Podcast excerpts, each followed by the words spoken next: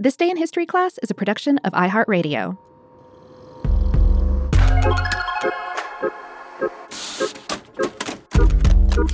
Hello, and welcome to This Day in History class, a show that flips through the pages of history to deliver old news in a new way.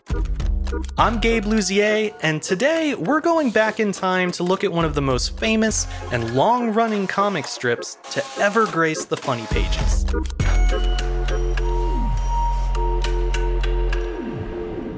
The day was Monday, September 8th, 1930. A new comic strip appeared in American newspapers, introducing readers to Blondie Boopadoop, better known today as Blondie Bumstead or just plain Blondie. Although personally, I would never give up a maiden name as good as Boopadoop. Bumstead is such a downgrade. The strip's creator, M.B. Chick Young, had dreamed of being a cartoonist since childhood. His 1919 high school yearbook contains some of his earliest drawings, which were signed with his nickname, Chicken, from which he would later derive his pen name. Before the Blondie strip debuted in 1930, Young had tried to launch several female driven comics with little success.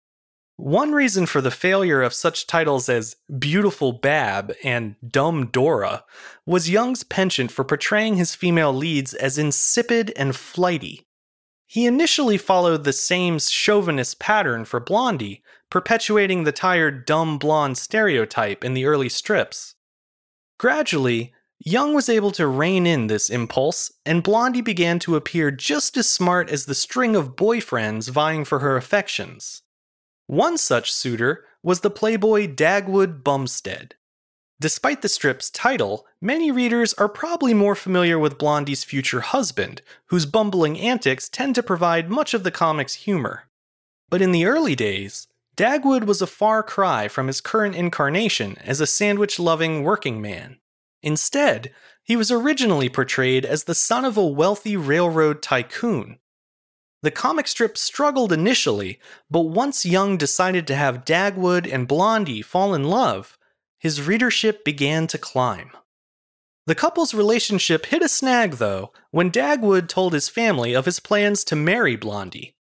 His father feared she was only out for his money and threatened to cut Dagwood off from the family fortune if he went through with the wedding. This prompted Dagwood to go on a hunger strike as a way of proving his affections and winning the blessing of his family. This narrative stunt played out in real time, with Dagwood refusing to eat for 28 days, or 28 strips. In the end, Dagwood's father relented and grudgingly gave his consent for the wedding. However, he did stick to his word and refused to provide his son with any financial support for the rest of his life. Nonetheless, the happy couple married on Friday, February 17th, 1933. The marriage proved to be a turning point for the comic strip, raising its profile and winning a slew of new readers. It was a well planned effort on Young's part and his way of acknowledging the downturn of the Great Depression. Cut off from Dagwood's family connections and wealth, the Bumsteads moved to the middle class and became instantly more relatable in the process they became a reflection of many American families of the time, and even today. Those who live in rented houses, take public transportation to work, and rarely dine out at restaurants. These readers appreciated the strip's funny daily reminders that even when a lack of money makes life difficult, love makes it worthwhile. Blondie herself also benefited from the transition to a more family oriented strip. No longer portrayed as rash or ditzy, she became a more capable, practical, and assertive character, the voice of reason in her household. In fact, shortly after their wedding, Blondie led a campaign demanding eight hour workdays for the housewives in her neighborhood. She also made sure Dagwood did his fair share of housework, often using reverse psychology and some well intentioned cunning to get her way. Readers seem to find this inversion of gender roles to be a refreshing change from Young's earlier strips, as well as other comics of the day. Blondie became a big success, and fans all over the world began to identify with the strip's universal themes. Chick Young continued producing Blondie seven days a week from 1930 until his death in 1973. The one exception was during 1937, when Young took a one year hiatus following the death of his firstborn son. The Bumsteads had welcomed the first of their two children a few years earlier, and Young reportedly found it too painful to draw their child. After working through his grief, Young returned to the strip and went on to produce more than 15,000 Blondie comics in his lifetime.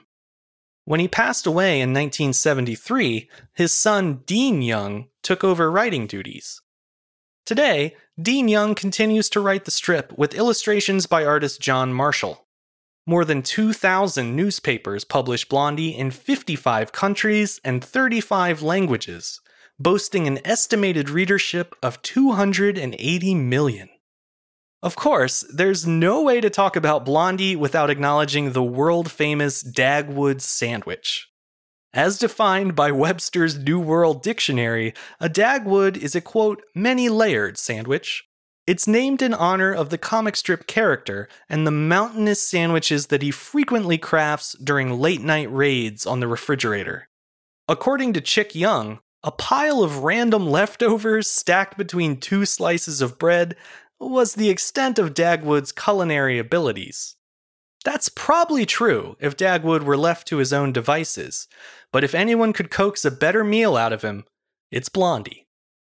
I'm Gabe Luzier, and hopefully you now know a little more about comics history today than you did yesterday. You can learn even more about history by following us on Twitter, Facebook, and Instagram at TDIHC Podcast. And if you have any comments or a suggestion for a historical event you'd like to see covered on the show, you can send it my way at thisday at iHeartMedia.com. Thanks to Chandler Mays for producing the show, and thank you for listening. I'll see you back here again tomorrow for another day in history class.